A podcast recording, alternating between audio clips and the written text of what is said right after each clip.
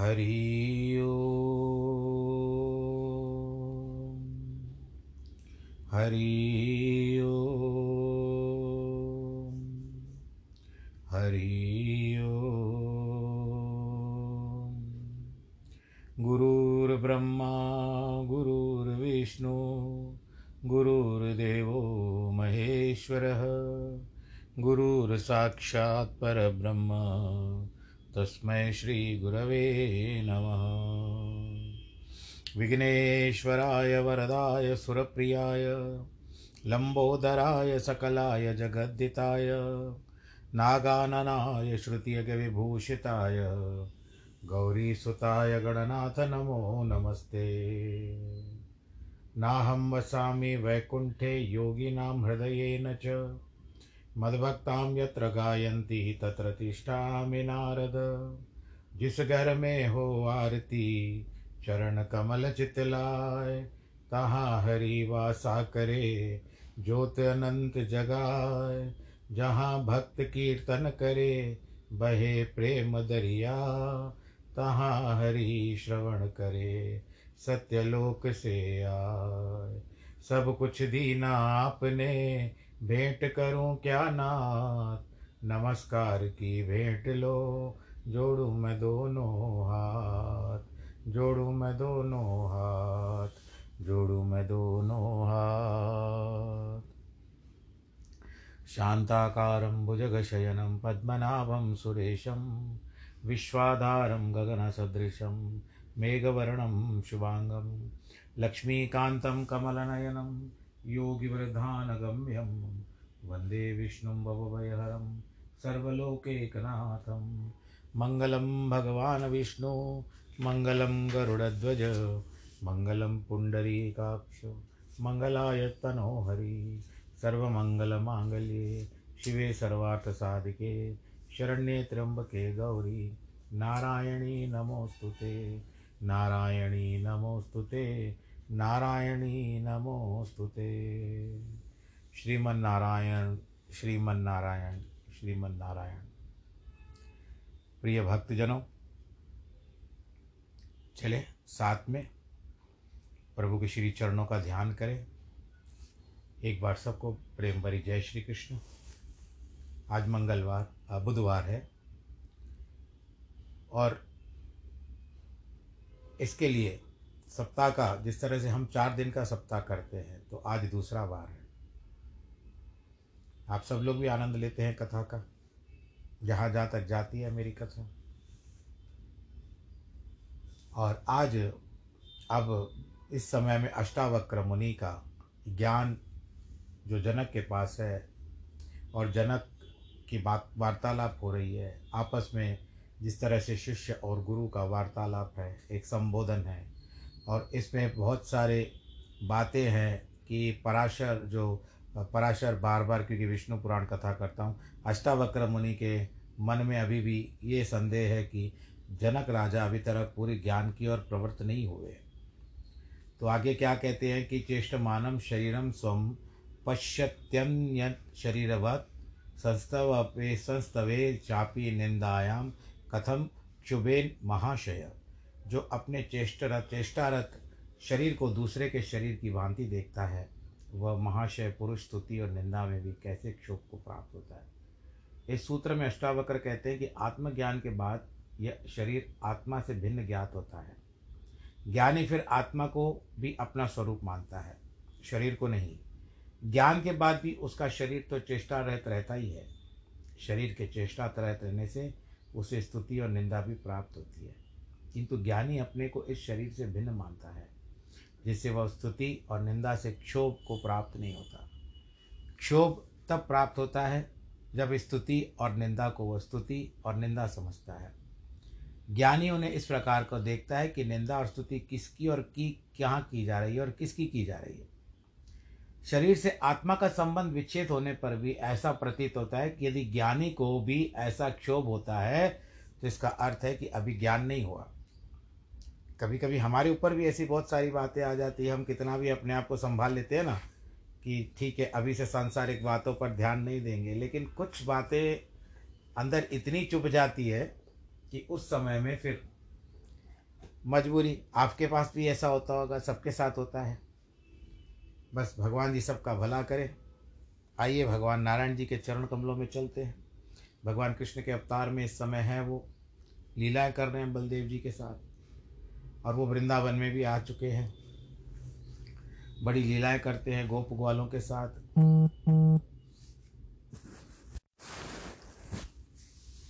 WhatsApp छोड़ता नहीं है।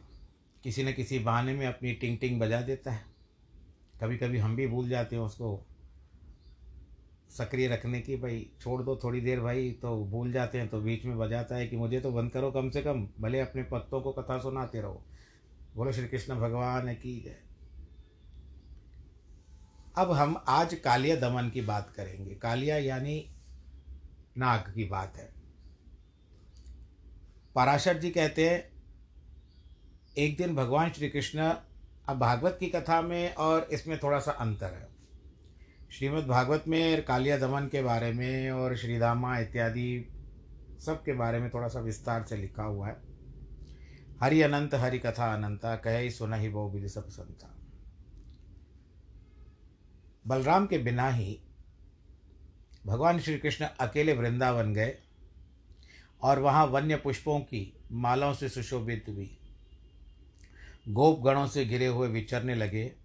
घूमते घूमते वे चंचल तरंगों से शोभित यमुना के तट पर जा पहुँचे, जो किनारों पर फेन के इकट्ठे हो जाने के मानो सब ओर से हंस रही थी। यमुना जी में उन्होंने विषाग्नि से संतप्त जल वाला कालिय नाग भयंकर युद्ध युग कुंड देखा। उसकी विषाग्नि से प्रसार किनारे के वृक्ष जल गए थे और वायु के थपेड़ों से उछलते हुए जल कणों का स्पर्श होने से भी धक्त हो रहे थे, यानी जल रहे थे। ऐसा कहा जाता है कि इसी के पास इतनी सारी जो ज्वाला होती थी कि ऊपर से पक्षी भी नीचे गिर जाए। कदम का पेड़ था वो नहीं जला था क्योंकि वहाँ पर भूल से ही गरुड़ के द्वारा जो अमृत की बात बताती है बताई जाती है कभी आराम से बताएँ इस बात पर विचार करेंगे। गरुड़ जब वो ले जा रहा था अपनी माता के लिए अमृत को लेके जा रहा था अपनी सौतेली माता को देने के लिए इसको विमाता भी कहते हैं। उनको देने के लिए जब अमृत जा रहा था ले करके जा रहा था तो इस आ, कदम के वृक्ष के ऊपर थोड़ी देर के उसने विश्राम किया। तो उस समय थोड़ी बूंदें छलक गई और सीधा जा कर के कदम के सिंचाई जहाँ पर जड़ होती है वहाँ तक पहुँच गई, जिसके कारण कदम का वृक्ष अमर हो गया। बाकी सब जो भी यहाँ पर पेड़ थे, वो सब जल गए दग्ध हो गए थे विषाग्नि से, परंतु कदम का पेड़ नहीं जला था। बोलो, नारायण भगवान की न कदम के पेड़ ने भी न जाने किस समय में कोई भगवान जी से प्रार्थना की होगी, किसी भी रूप में था, क्या था, क्या नहीं था। प्रभु जाने। मेरे सामने भी ऐसी कोई बात नहीं आई है। तो अब यहाँ पर क्या बात होती है कि मृत्यु के ऊपर मुख के समान महाभयंकर कुंड को देखकर भगवान मधुसूदन विचार करते हैं। अरे, इसमें दुष्टात्मा कालिया नाग रहता है और उसका विश्व ही जो है, जो दुष्ट मुझ अर्थात मेरी विभूति गरुड़ से पराजित होकर समुद्र को छोड़ करके भाग कर आया है। रमणक द्वीप में रहता था कालिया नाग ये तो आपने भागवत में भी कथा सुनी थी। इसने इस समुद्रगामिनी समुद्र संपूर्ण यमुना को दूषित कर दिया है। समुद्रगामिनी कहते हैं कि जो समुद्र में जाकर के मिल जाती है। अब इसका जल प्यासे मनुष्यों को और गौओं को भी काम नहीं आता क्योंकि पूरा विष के साथ भरा हुआ है। अतः मुझे इस नागराज का दमन करना चाहिए। जिसे ब्रजवासी लोग निर्भय होकर सुखपूर्वक रह सके। इन कुमार्गामी दुरात्माओं को शांत करना चाहिए। इसीलिए ही तो मैंने इस लोक में अवतार लिया है। अतः मैं अब इन ऊँची ऊँची शाखा शाखाओं वाले पास ही के कदम वृक्ष पर चढ़कर वायु भक्षी नागराज के कुंड में कूद जाता हूँ। पराशर जी कहते हैं मैत्रे ऐसा विचार कर। भगवान अपनी कमर कसकर वेगपूर्वक नागराज के कुंड में कूद पड़े। उनके कूदने से उस महाहृदय के अत्यंत क्षोभित होकर दूर स्थित वृक्षों को भी भिगो दिया। इतना छपाक से गिरे भगवान जी, उसमें कूदे कि इतना सारा जल उड़ करके सारे पेड़ों को भी गीला कर देता है। उस सर्प के विषम विषम ज्वाला से तपे हुए, जल से भीगने के कारण वे वृक्ष तुरंत ही जल उठे, उनकी ज्वालाओं से संपूर्ण दिशाएँ व्याप्त हो गई। अब वो जल तो गिरा जा करके, पर उनमें ज्वालाएँ थी। विषाग्नि थी, जिसके कारण फिर पेड़ों को जलाने लगी। तब कृष्णचंद्र ने उस नागकुंड में अपनी भुजाओं को ठोका, उसका शब्द सुनते ही नागराज तुरंत उसके सम्मुख आ गया।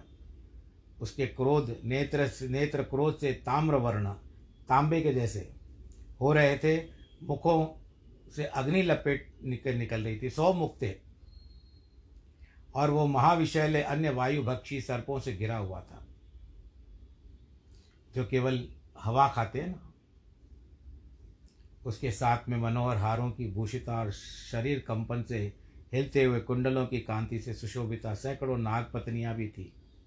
तब सर्पों ने कुंडलाकार होकर कृष्णचंद्र को अपने शरीर से बाँध लिया, अपने विषाग्नि संतप्त मुखों से काटने लगे।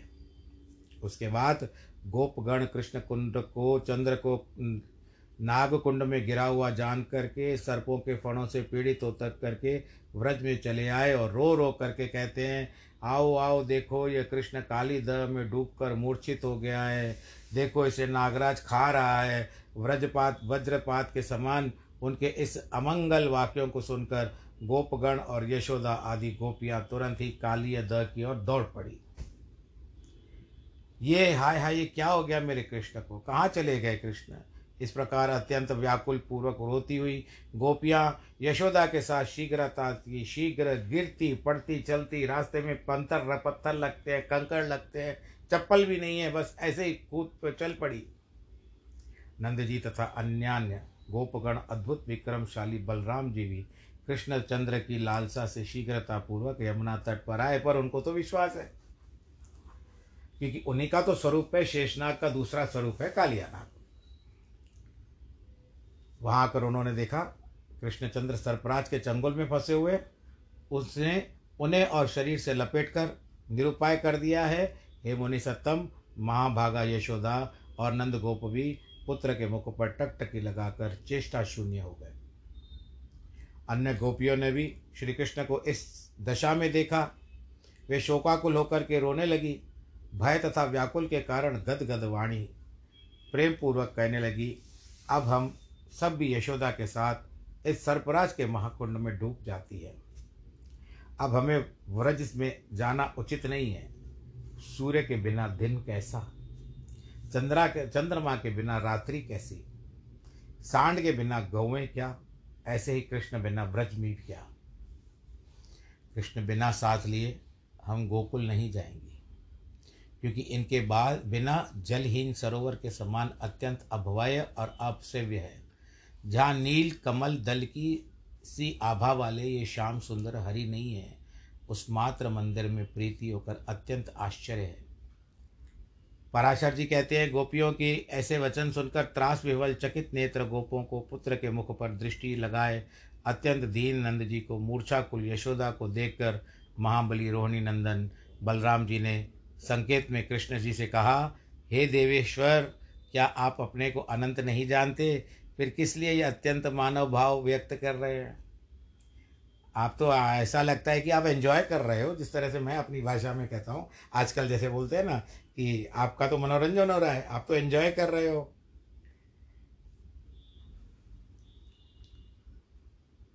पहियों की नाभि किस प्रकार अरों का आश्रय होती है, इसी प्रकार आप ही जगत का आश्रय करता हरता, रक्षक है। हे त्रिलोक के स्वामी आप वेद त्रयमय है। अचिंत्यमान है। इंद्र, रुद्र, अग्नि इत्यादि भी। भगवान जी, आपका अवतार मनुष्यों की भलाई के लिए हुआ है और दैत्यों का सर्वनाश करने के लिए हुआ है। इसीलिए आप अब तुरंत इस कालिया नाग का दमन कीजिए। पराशर कहते इस प्रकार स्मरण कराए जाने पर मधुर मुस्कान अपने होष्टमय संपुट को खोलते हुए कृष्णचंद्र ने उछलकर अपने शरीर को सर्प के बंधन से छुड़ा लिया। फिर अपने दोनों हाथों से उसका बीच का फण झुकाकर उसे नस्तमक कर नतमस्तक कर दिया, झुका दिया। सर्प के ऊपर चढ़कर बड़े वेग से नाचने लगे। कृष्णचंद्र के चरणों की धमक से प्राण मुख में आ गए।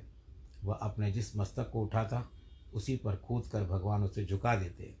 श्री कृष्ण की भ्रांति ब्रह्म रेचक तथा दंडपात नाम की नृत्य संबंधी गतियों से, ताड़न से वो सर्प मूर्छित हो गया।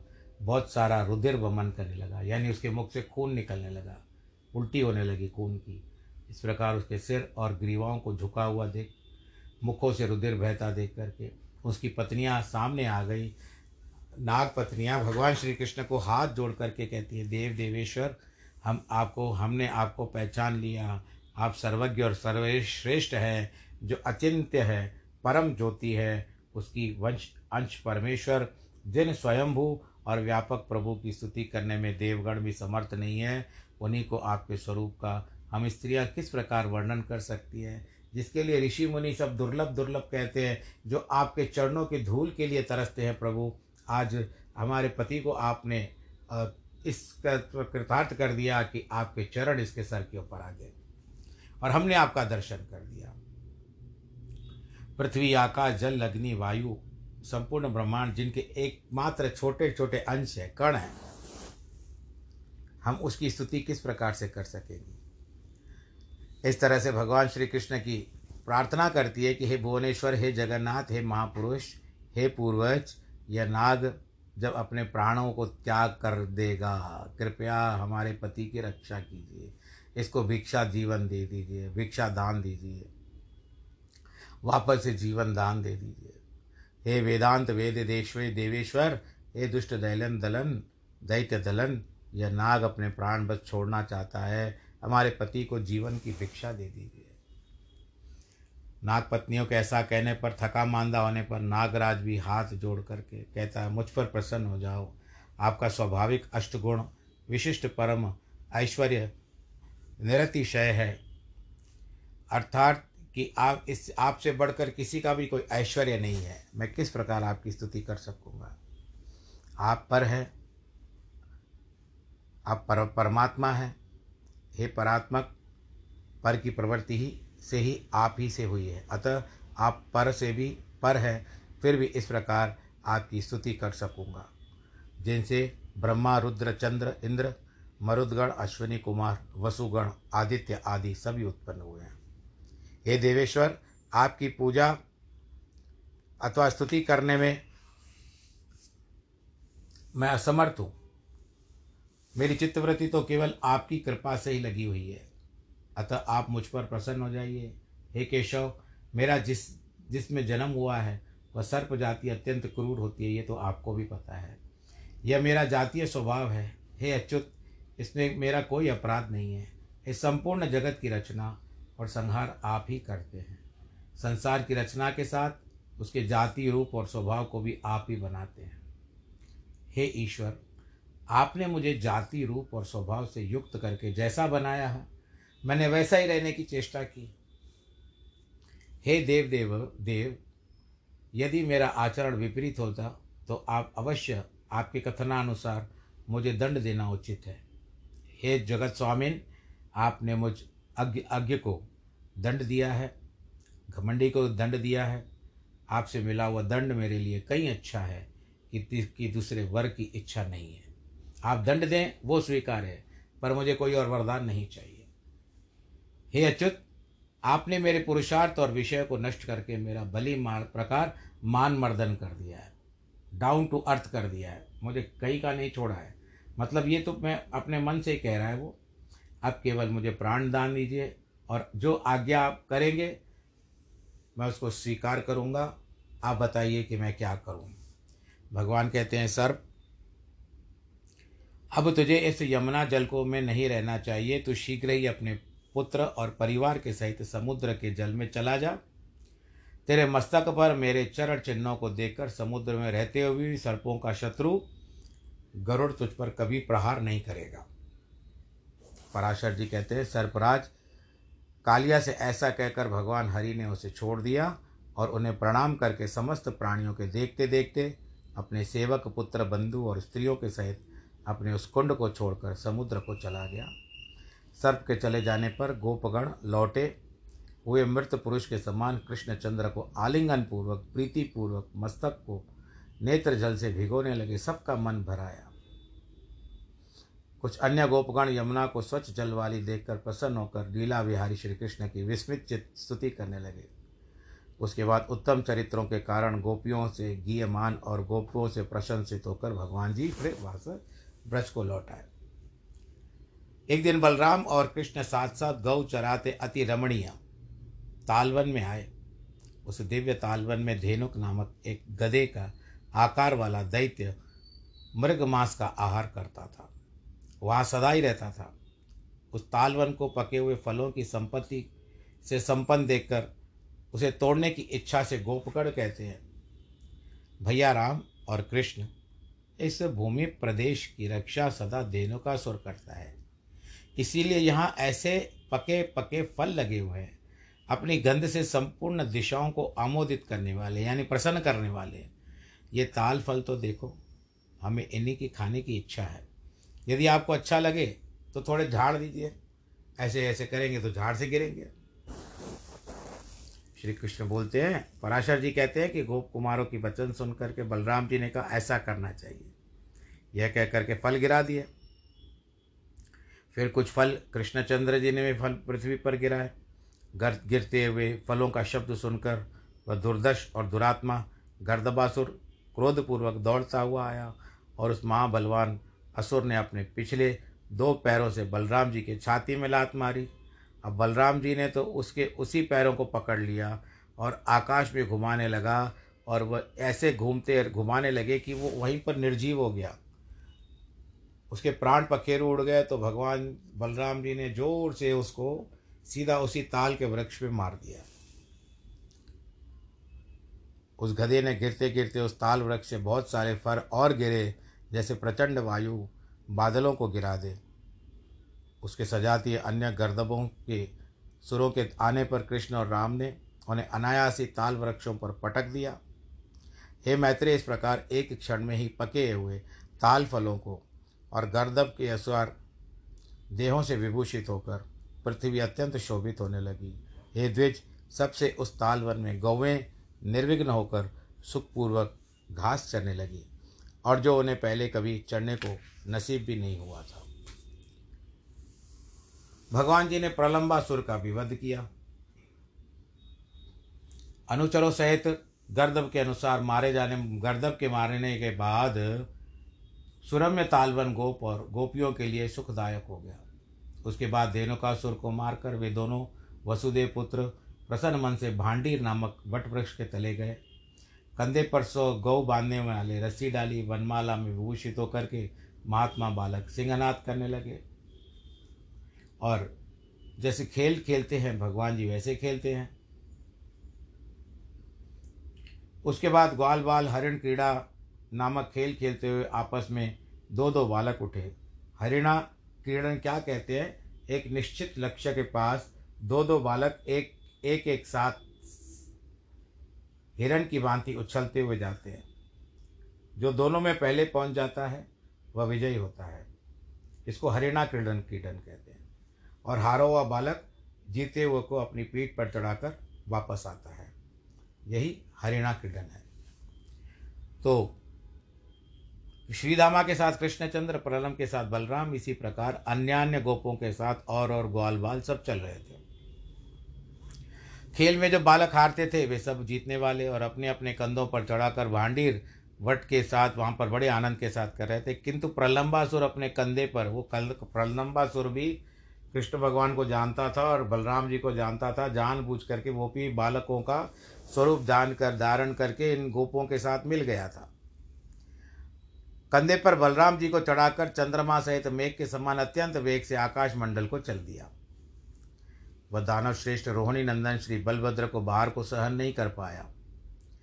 उसके कारण वर्षाकालीन मेघ के समान बढ़कर अत्यंत स्थूल शरीर वाला हो गया। तब माला और आभूषण धारण किए, सिर पर मुकुट पहने, गाड़ी के पहियों के समान भयानक नेत्र वाले अपने प्राद प्रहार से पृथ्वी को कंपायमान करते हुए तथा दग्ध पर्वत के समान आकार वाले उस दैत्य को देखकर उस निर्भय राक्षस के द्वारा ले जाए जाते हुए बलभद्र जी ने कृष्ण से कहा भैया, कृष्ण देखो छद्म पूर्वक गोप वेश धारण करने वाला कोई पर्वत के समान महाकाय दैत्य मुझे हर ले जा रहा है। हे मधुसन, अब आप मुझे क्या करना चाहिए, यह बतलाओ। तब रोहिणी नंदन के बल वीर को जानने वाले महात्मा कृष्ण ने मधुर मुस्कान से उस बलराम जी से कहा, आप तो स्पष्ट क्यों अवलंबन कर रहे हैं? आप अपने स्वरूप का स्मरण करिए और इसका दमन कर दीजिए इसको ख़त्म कर दीजिए। क्योंकि हमारा जो अवतार है दु, दुष्टों का दमन करने के लिए दैत्यों का दमन करने के लिए हुआ है। पृथ्वी चरण है अग्निमुख है चंद्रमा मन है। वायु श्वास प्रश्वास है। चारों दिशाएँ बाहु हैं। हे भगवान आप महाकाय हैं। आपके हज़ार मुख हज़ारों हाथ पाँव आदि शरीर के भेद हैं। आप हज़ारों ब्रह्माओं के आदि कारण आकारण हैं। मुनिजन आपका हज़ारों प्रकार वर्णन करते हैं। ये भगवान श्री कृष्ण बलराम जी को कह रहे हैं। आपके दिव्य रूप को और कोई भी नहीं जानता, अतः समस्त देवगण आपके अवतार रूप को ही उपासना करते हैं। क्या आपको विदित नहीं कि अंत में यह संपूर्ण विश्व आप में ही लीन हो जाता है? जब आपकी प्रज्वलित अग्नि के द्वारा संपूर्ण संसार खत्म हो जाता है। हे अनंत मूर्ते आप ही से धारण की हुई यह पृथ्वी संपूर्ण चराचर विश्व को धारण करती है। हे अज, यानी परमात्मा के स्वरूप, निमेश आदि काल स्वरूप, आप ही कृतयुग आदि भेदों से उस जगत का ग्रास करते हैं। इस प्रकार भड़वा नल से पिया हुआ जल वायु के द्वारा हिमालय तक पहुँचाए जाने पर हिम का रूप धारण कर लेता है। फिर सूर्य किरणों के संयोग होने से जल रूप हो जाता है। उसी प्रकार हे ईश यह समस्त जगत रुद्र आदि रूप से आप ही के द्वारा विनिष्ट होकर परमेश्वर के अधीन रहता है। फिर प्रत्येक कल्प में आपके हिरण्य गर्भ से सृष्टि रचना में प्रवृत्त होने पर विराट स्थूल जगद्रूप हो जाता है। हे विश्वात्मन, आप और मैं दोनों इस जगत के एकमात्र कारण हैं। संसार के हित के लिए ही हमने भिन्न भिन्न रूप धारण किए हैं। अतः हे अमयात्मन, आप अपने इस स्वरूप का स्मरण करिए और मनुष्य का ही अवलंबन कर, इस दैत्य को मारकर बंधुजनों का हित साधन कीजिए। जिसपे सबका भला हो, वो सोचिए और अपनी शक्ति को याद करिए। पराशर जी कहते हैं, हे विप्र, महात्मा कृष्णचंद्र द्वारा इस प्रकार स्मरण कराए जाने पर महाबलवान बलराम जी हंसे और प्रलंबासुर को सताने लगे ऊपर। क्योंकि वो बैलेंस भी नहीं हो पा रहा था। संतुलित नहीं कर रख पा रहा था। ऊपर से उन्होंने सताना शुरू कर दिया। अब आप और हम होते तो मार तो नहीं सकते, लेकिन उसको गुदगुदी तो ज़रूर कर सकते थे। है ना थोड़ी हँसी की बात? परंतु पीड़ित करने लगे। उन्होंने क्रोध से नेत्र लाल करके उसके मस्तक पर एक ज़ोर से घूसा मारा, जिसकी चोट से उस दैत्य की दोनों आँखें बाहर आ गई। कभी हमारे जैसे बोलते हैं ना, क्रोध में एक दूसरे से जब झगड़ा करते हैं तो कहते, तेरी आँखें निकाल लूँगा। आपको याद आता होगा, किसी से ऐसा हुआ होगा वार्तालाप, या पड़ोस में कहीं सुना होगा, तुम्हारी आँखें निकाल के, आँखें निकाल दूँगा। तो ये बातें जो है अब यहाँ पर बात आ रही है कि आँखें तो वास्तव में निकल आई, नेत्र बाहर आ गए। उसके बाद दैत्य श्रेष्ठ मगज मस्तिष्क फट गया। ये जो ऊपर का मस्तिष्क है, फट गया उसका मुख से रक्त वमन करने लगा। मुँह से उल्टी आने लगी। खून की और धड़ाम से पृथ्वी पर गिरा। मृत्यु को प्राप्त हो गया। अद्भुत कर्मा बलराम जी द्वारा प्रलंबासुर को मरा हुआ देखकर गोपगढ़ भी बहुत प्रसन्न हो गए और साधु साधु पहले ऐसे कहते थे, साधु मुनि जब होते थे ना तो ऐसा ही कहा जाता था कि जिसको कहते ना, जय हो जय हो कहते हैं ना आज की तारीख में तो पहले साधु साधु का का वो यानी घोष होता था। सब लोग साधु साधु कह करके प्रशंसा करने लगे। और आज की तारीख में आप लोग वेल्डन वेल्डन कहोगे। प्रलंबासुर के मारे जाने पर बलराम जी गोपों द्वारा प्रशंसित होने पर कृष्णचंद्र जी गोकुल को लौट आए और अभी भगवान जी आज विश्राम करेंगे अपने घर पर। फिर कल की बात है, गोवर्धन की पूजा की बात आएगी, बाकी कथाएँ भी विस्तार से चलेगी। और जब तक आप आज की कथा को सुन लो, कल की कथा में फिर गोवर्धन जी के पास चलेंगे, उनका भी दर्शन करेंगे कथा में, और आनंद के साथ गोप, देव, गोवर्धन की पूजा भी करेंगे। और अभी समय है, होता जा रहा है, पूरा होने को आया है। आप जिनके जन्मदिन है और वैवाहिक वर्षगांठ है, फिर से बधाई स्वीकार करिए ईश्वर आपको दीर्घायु रखे, जोड़ियों को सलामत रखे और आप सबके घर को खुशहाल प्रफुल्लित रखे। यही नारायण से कृपा है। नमो नारायण।